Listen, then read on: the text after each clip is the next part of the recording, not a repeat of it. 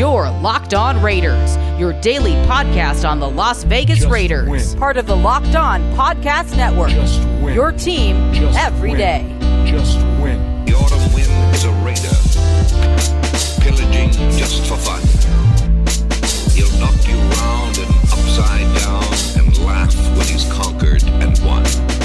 What's up, Raider Nation? Welcome into Monday's edition of the Locked On Raiders podcast. It is May 10th, 2021. Your boy Q here with you, and hopefully you had a really, really good Mother's Day.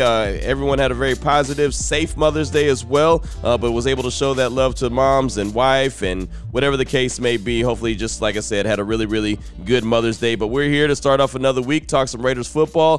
Very excited about the shows we had last week and very excited about the shows that I anticipate having this week. Before I get into it, I do want to let you know that today's episode is being brought to you by Built Bar. Go to BuiltBar.com, use the promo code LOCK15. You'll get 15% off your next order. And, of course, I'll tell you more about Built Bar later on in the show. But coming up on the show, segment number 3, calls and text straight off that Locked On Raider podcast voicemail line, 707-654-4693. On Friday's show, I had some of the calls and texts. I think it was about 4 of them total. I had a couple calls and a couple texts. I had that in segment number 1 just because I didn't have any other time. I didn't have any time in segment number 2 or 3 to put calls, and so I didn't want to ignore them, so that's why I put them in segment number 1. Had a couple people reach out to me and ask why I was doing that. It wasn't that I was doing that like a permanent change. It was just something that I was trying to make sure I got a couple calls in. So coming up on today's show in segment number 3, you'll get calls and text straight off that Locked On Raider podcast voicemail line. Segment number 2, I'm going to respond to Warren Sharp. He had some criticism of the Raiders draft picks, and in particular in the secondary. And this was actually brought to my attention by a listener of the show, at Pitts73 on Twitter, and sent me a tweet and sent me this video. And it's about 2 minutes long, so I'll let you hear what Warren Sharp has to say, and then I'll respond to that, give you some facts on some of the draft picks that he's talking about, and then just go from there. So that's going to come up in segment number 2. Just know we'll be talking about draft picks that the Raiders have had in the past years, and basically talking about the secondary. And then here in segment number 1, just want to give you the news and the notes collected over the weekend. And trust me, there is a lot of news and notes to get to from over the weekend. Really started rolling out on Friday. So off top, I had told you on Friday's show that the Raiders were going to be one of 3 teams that were holding their rookie minicamps. The Raiders, the Jets, and the Colts were all holding their rookie minicamps. Well, come to find out what the Raiders did, and this is according to Vinny Bonsignore from the Las Vegas Review-Journal, he actually put out a tweet saying, just a FYI, Raiders rookie draft class doesn't actually get to town until next week as it relates to rookie minicamp. This weekend, it's only undrafted free agents and some tryout prospects. So the Raiders were the only team that did that. The Jets actually had all their rookies in camp, but the Raiders only had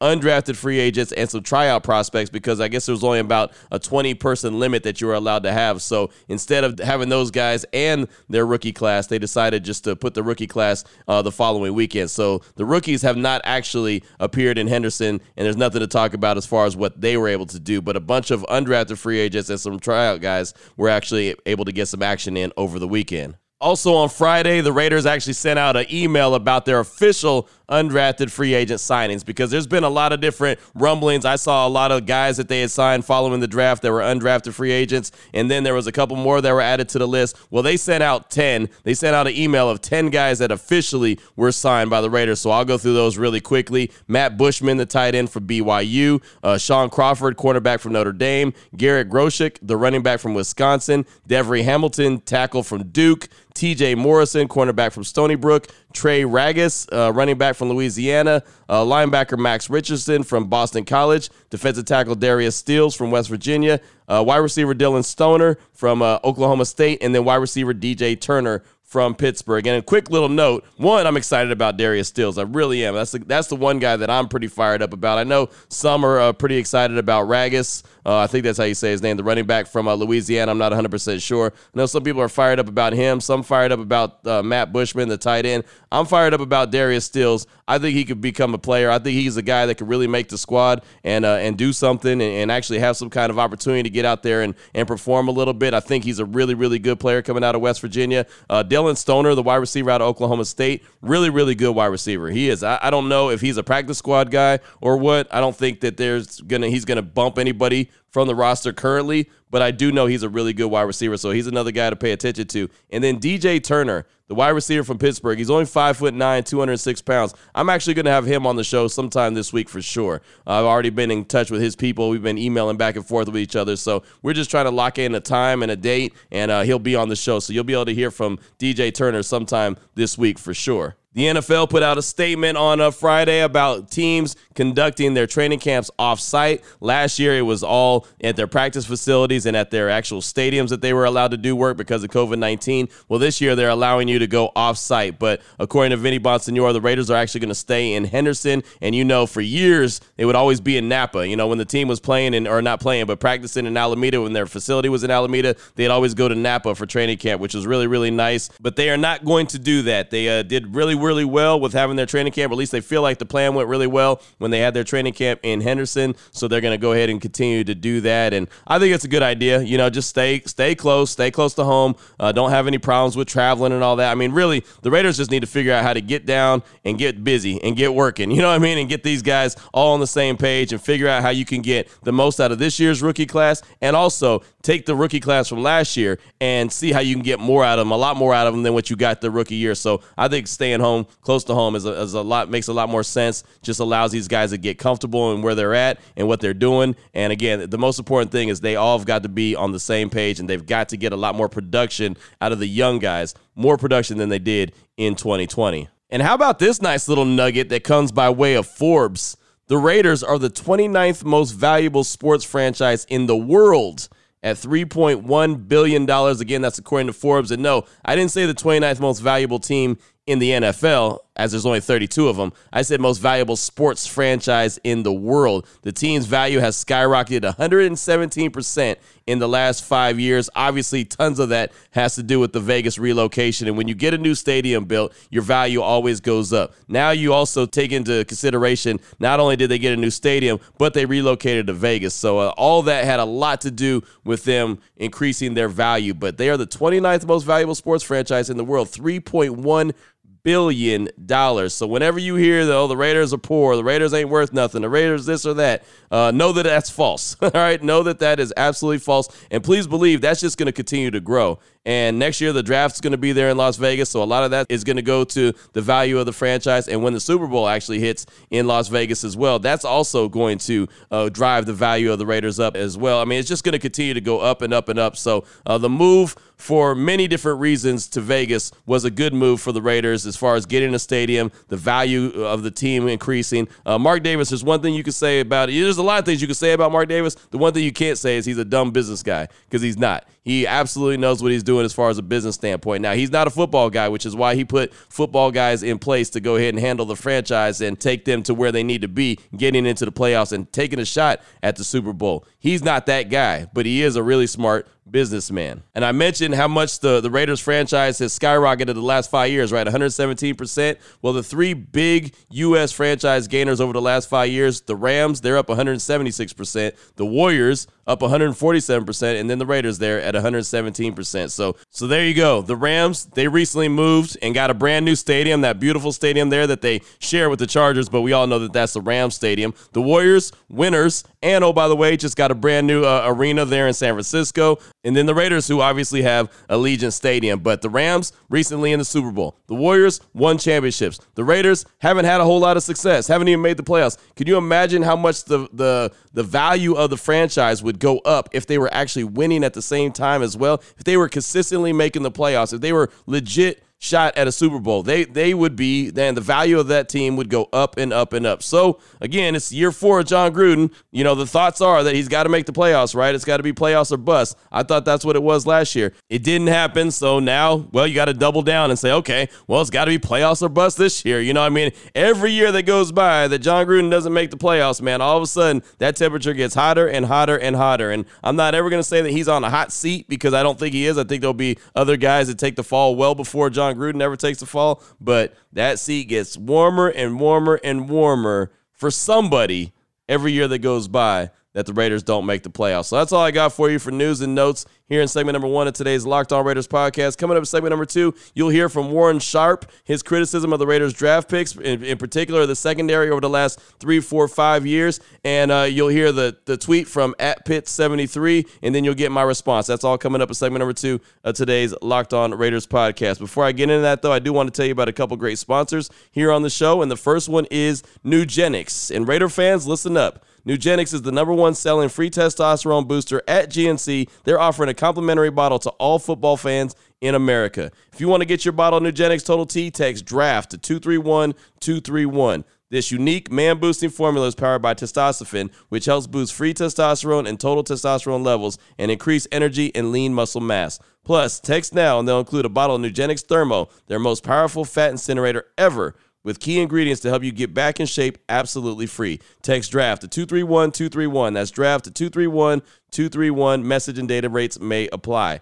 Nugenix Total T is a great way to increase lean muscle and feel stronger with more energy and endurance. And like the TV ad says, she'll like it too. If you're over 40, don't let age get in the way. Get your edge back with Nugenix. There's a reason why Nugenix is the number one selling free testosterone booster at GNC for years. It's because it works.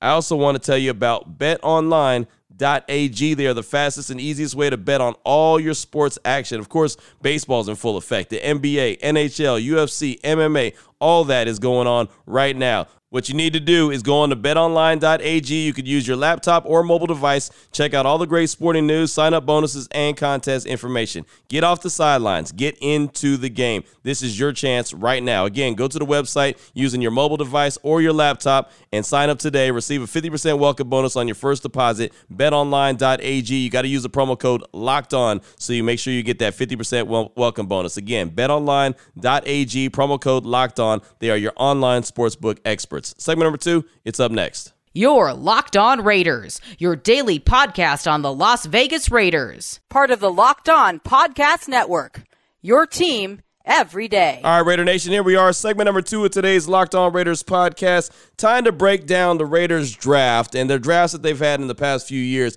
and really just focus on the secondary. And the reason why we're going to focus on the secondary because this is what Warren Sharp is going to be talking about. He's going back through some of the Raiders drafts and talking about their secondary picks and why they're not working out and the fact that they aren't working out and how it's basically like it's not getting any better. And he's very, very critical of the team. And look, some of it is warranted. I will be the first to say, and I've said it multiple times, the Raiders have had a lot of different draft capital, and they haven't had a whole lot to show for it. I've been the first to say that. But you can also, any kind of narrative that you want to fit, you can dance it up, and you could dress it up, and you can put lipstick on the pig. You know what I mean? Like, there's so many different things that you can do if you want to kind of make your narrative fit. And so that's kind of what he's doing in this situation. So I'm going to let you hear what he has to say. And really, I got this from @Pitt73 on Twitter. He sent this to me, and he said, Q, a major topic you could point out or have a full segment to on the show, Raiders process on the secondary. Nobody spent more draft capital on the secondary than the Raiders the last 5 years, yet it's still pretty bad.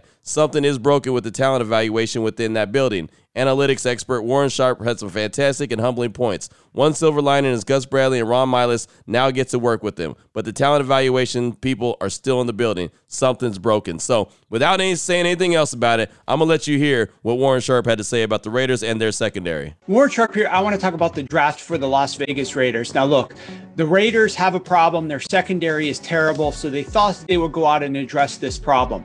But here's the issue.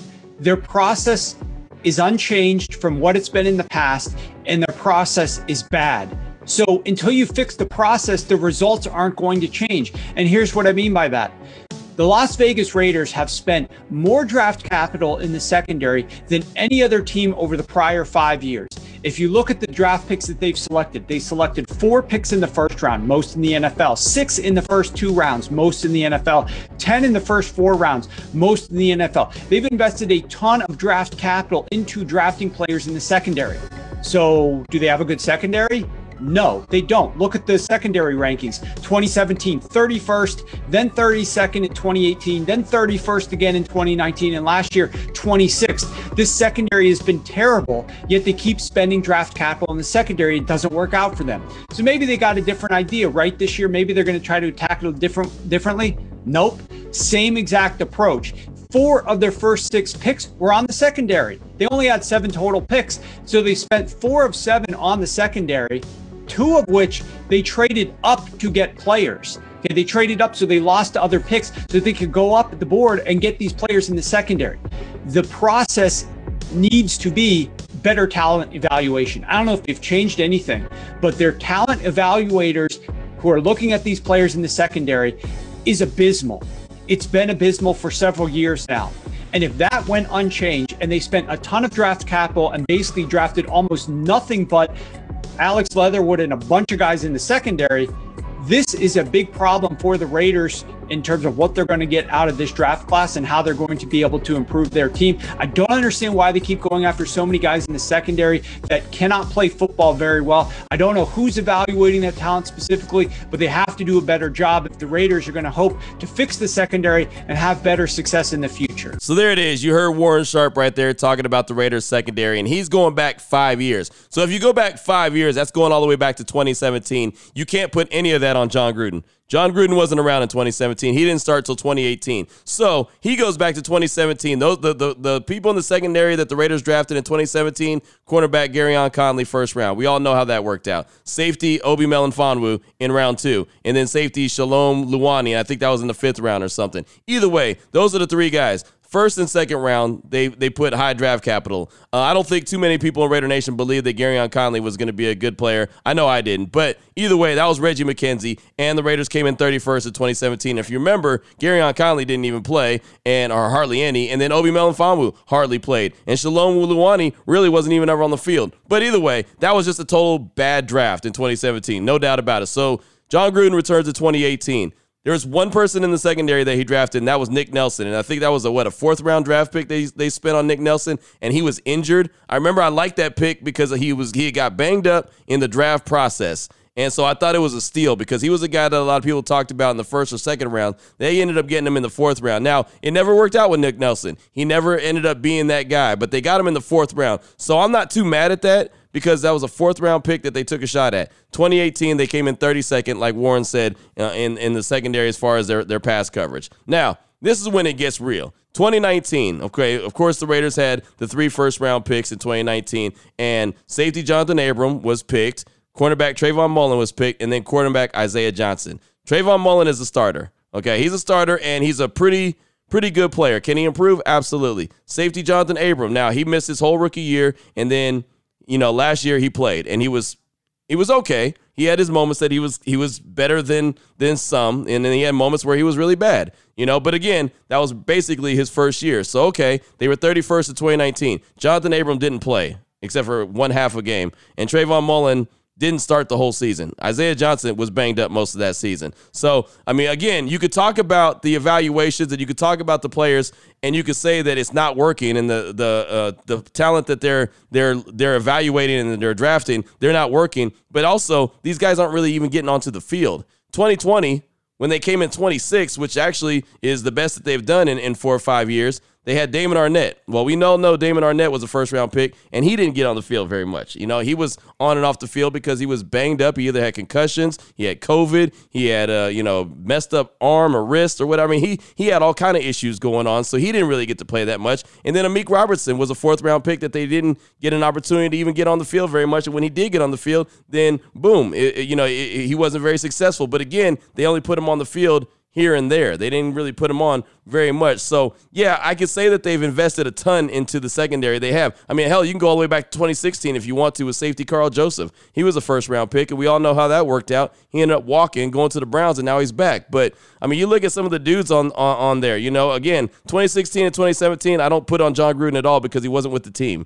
2018 was only a 4th-round pick, not a big deal. 2019, Jonathan Abram, there's a lot on him this year. He's got to step his game up. Gus Bradley's there now. He's looking at him. How can he evaluate him, and how can he break him down where, okay, this is how he's going to be effective. That's going to be his job. Trayvon Mullen, is he going to hold down that starting spot? Is it going to be Casey Hayward and him, or is it going to be Damon Arnette and Casey Hayward? Or is it, who's going to man the outside corners? That's going to be something that's going to be a battle in training camp, which is good. I think that they have that competition. Isaiah Johnson, we've seen flashes from him, but again, a guy who wasn't even really a corner for a long time. You know, he was a wide receiver for a very long time and then converted to corner, and they took him in the fourth round of 2019. So again, a fourth round pick, you take him in the fourth round, cool. That means that you feel like he's got some talent, but he's obviously got a lot of room to grow.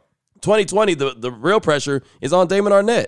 You know, the former first-round draft pick. Amik Robertson, I don't put a whole lot on him. I think that he can man the slot position, but we'll see. You know, it's still a wait-to-see situation. So, again, I see all the secondary that has been drafted, but I feel like there's reasons for them either being successful or not being successful. Now, you fast forward to 2021, this year. Safety Trayvon Merrick, I think he's going to be a really good player. I honestly believe that he's going to be in the running for Defensive Player of the Year, or Defensive Rookie of the Year, excuse me. I think he has that much ability where he's going to be that good on that back end of this Gus Bradley defense. Now, how about defensive back Divine Diablo? He's not even going to be a defensive back. He's moving to the weak side linebacker. So you can look at him as, yes, they drafted him in the secondary, but he's going up to play the linebacker position. He's playing the weak side. Safety Tyree Gillespie, again, a later round draft pick. He's a guy that, you know, could potentially get out there and play, but he's also going to be a special teams dude. And then quarterback Nate Hobbs, I think he has an opportunity to compete with Amik Robertson for that slot position because,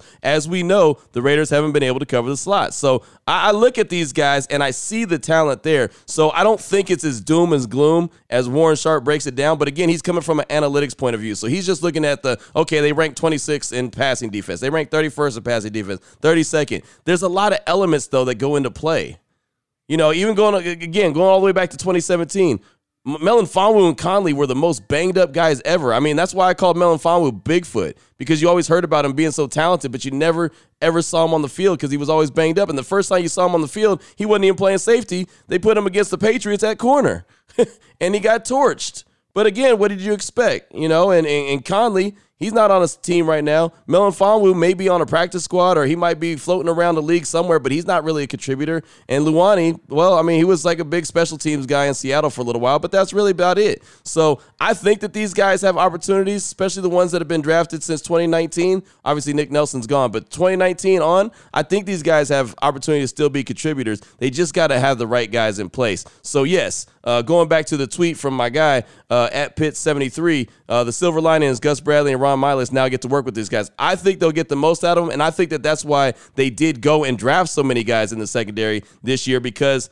Gus Bradley and Ron Miles looked at it and said, hey, some of these guys aren't going to cut it. Some of these guys can't do what we need them to do to be a successful defense. We are going to have to restock. And there's one thing that Steve Cofield from ESPN Las Vegas said to me one time when we were talking about draft picks and if the Raiders go and make a big trade and get some draft capital. And I said, yeah, but it really doesn't matter, man. They've had 5 first-round draft picks, and they haven't really had a whole lot to show for it. And he said, yeah, you're right, but that doesn't mean you stop drafting, which is true. I mean, you know, just because you're not really as successful as you want to be in what you're doing doesn't mean that you quit. You know what I mean? You don't just quit getting guys in the secondary because, well, you've already drafted enough. If they're not working, you go and get other guys. You go and get other guys, and you bring them into the squad, and you hope that they work. Because, again, there's no reason to try to keep beating a dead horse. You know, it's no reason to keep trotting a guy out there that's just not getting it done. At least go get some new talent. Give yourself an opportunity. And I do believe that the talent evaluation in the building, which, again, is not the same since 2017 either. There's been turnover in the building, so you can't really lump them all together and say, oh, well, all these guys, the talent evaluators are still in the same building.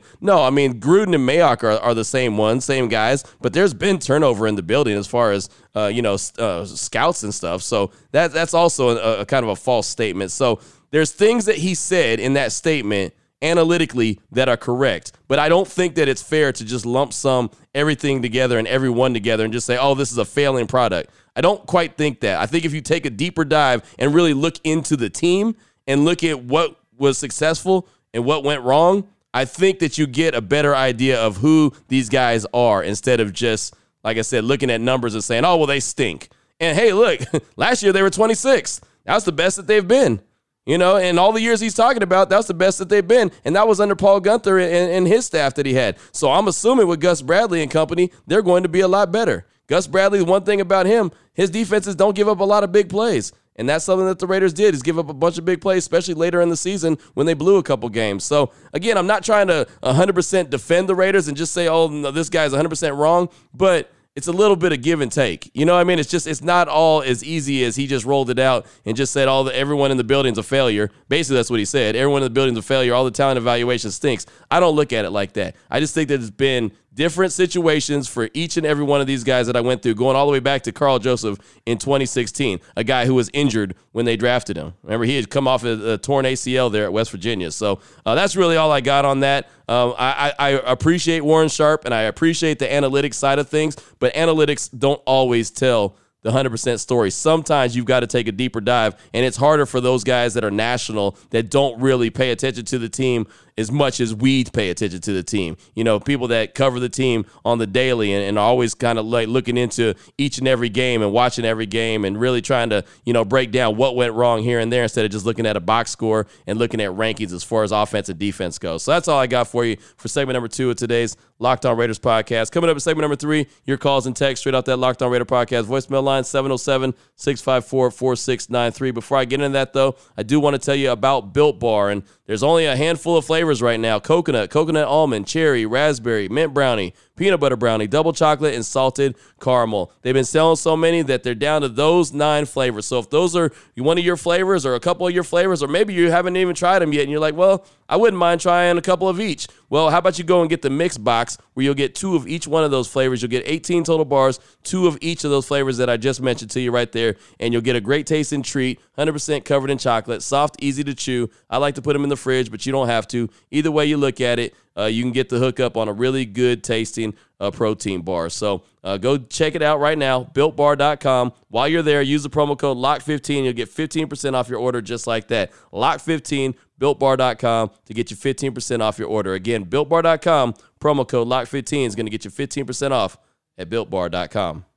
You're Locked On Raiders, your daily podcast on the Las Vegas Raiders. Part of the Locked On Podcast Network, your team every day. Here we go, Raider Nation. Segment number 3 of today's Locked On Raiders podcast. Calls and text straight off that Locked On Raider podcast voicemail line, 707-654-4693. That is the number. First call up today is 209 Cocaine Raider. He's calling to give a little bit of reasoning behind the selection of Clelin Ferrell and Alex Leatherwood. Basically, it's a what-if scenario. Here he is, 209 Cocaine Raider. What up, Q? It's 209 Cocaine Raider coming to you from the Valley of the Sun. I have something for you and all Raider Nation to chew on. Everyone said we reached on Clelin Ferrell, and now Leatherwood. And you guys might be right, but please just hear me out. If Mike Mayock was still at NFL Network, evaluating talent, doing his own projections, his own mock drafts, do you think that maybe everyone else might have had these guys higher on their boards also? Not saying that the Clelin Ferrell or the Abrams or even the Arnette picks have worked out yet, but all I'm saying is I think we should step back and really, really think about these projections and these mock drafts, because let's be honest, Mike Mayock was one of the founders of mock drafts.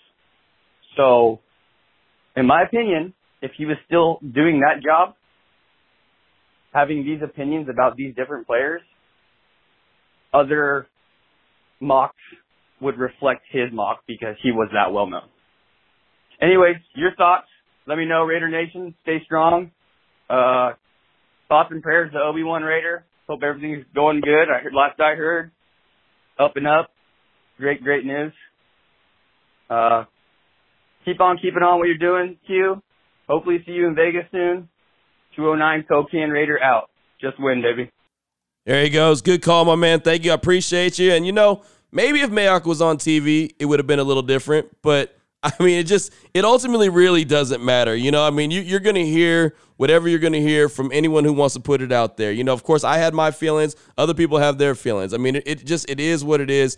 It doesn't really matter at the end of the day. The Raiders got the guys that they wanted. They were very adamant about getting the guys they wanted. Ever since Mayock's been with the Raiders, they've gone and gotten their guys. No matter who it was and no matter where it was, they've always gotten their guys. And it doesn't matter if I agree with them or anyone else agrees with them. They're going to do what they want to do. The one thing I'll say that I think is the positive is they got 2 starters out of their first two picks. They got Leatherwood, who they said is a starting at right tackle day one, and Trayvon Merrick, who's going to be a starting free safety day one. If anyone else could emerge as a starter, that's really gravy. I would love to have seen them get, three bona fide starters, but if they can get two and maybe have some competition for a third starting position, I think that's a positive. So I'm hoping that Leatherwood works out at the right tackle position. They don't have to kick him inside the guard, because then if they do keep him at tackle and he's there and he's very successful, then boom, you're cooking with grease and you're not worried about where anybody got drafted from. So thank you so much for that call. Appreciate you. Next up is a quick text from Jazzy Jeff from the Bay. He's actually the one that hit us up and said that Alex Leatherwood was going to be the guy that the Raiders were really, really high on, and said Gruden was high on, said that he's got a buddy that he plays Call of Duty with. And I said, Leatherwood won't go in the first round, not at 17. He might go in round two, but he won't be the first round guy. Well, shows what I know. They got him in the first round. Anyway, here's Jazzy Jeff. He's back with a text. He says, "What's up, Q? Jazzy Jeff from the Bay with some intel. Week one will be against the Ravens in Las Vegas." So Jazzy Jeff is calling his shot again. He's saying that the Ravens will be in Las Vegas, the opening day opponent for the Raiders. And, the schedule does come out this week on the 12th. So we'll obviously be breaking it all down. So just a couple days away, we'll know the whole schedule, not just one game, but the whole schedule. So we'll see if Jazzy Jeff is right. Baltimore in Las Vegas, week one. That should be a heck of a game. I do believe we know the 17th game of the season is in Las Vegas against the Chicago Bears. That's that extra game on the schedule. So there's a couple games right there if Jazzy does prove to be correct. So thank you so much for that text, my man. I appreciate you. Next up, got a call from Cyreezy from the Bay. He's calling to talk about last week's shows and also brings up a fact about a pretty huge stat about the Raiders draft. Here he is, Cyreezy from the Bay. What up, Q? Raider Nation, it's your boy Cyreezy from the Bay. And, really good shows this week. Really like learning about all the different players, some of them that I had no idea about. And, I think we got a much better picture of who the Raiders actually drafted. And I'm thank you for not really diving into some of the low-hanging fruit that's been talked about right now with Aaron Rodgers and all that madness. But on that note, though, there is something that's not really being talked about enough. And that's the fact that the Raiders actually made history in this draft in 2021, because it's the first time in franchise history that they did not draft a skill player. Now, that's kind of surprising to me, because I know all the talk has been about how we needed to, Raiders needed to go out and rebuild the defense, and that was going to be the focus, and they needed to fix the offensive line and rebuild that back up and get all that. But it's a pretty significant thing for a number of reasons. One, because if in 60 years of history they've never done that before, and all of a sudden now they do, that's big in and of itself. But second, because I think if you look at what championship teams do, they never stop building. And let's be honest, nobody can really look at the Raiders' skill positions and say that it's done, especially if you look at like the wide receiver room, for example. I mean, you got some high potential starters in Ruggs and Edwards, some good depth behind them, a role player in Hunter Renfrow, but by no means should that have stopped them from going out into what was a historically deep wide receiver draft and picked up some talent that could help the team. I mean, that's what championship teams do. I mean, it never stopped the Chiefs from drafting Mecole Hardman. They had a bunch of other receivers, or just now they drafted Cornell Powell. Shouldn't stop the Raiders either. And this year was so deep at that position. I mean, just look at the Senior Bowl. A couple of years ago, it was like Terry McLaurin and nobody else. This year, I mean, it was so loaded from top to bottom that you could have easily found a contributor at just about every round in the draft. So that said, I think they did accomplish what they set out to do in terms of they really committed to go out and get players that their coaches wanted. And you look at the players they selected. Alex Leatherwood, say what you want about him, he is 100% a Tom Cable guy. The players that they picked up on defense, 100% guys that Gus Bradley will be looking at.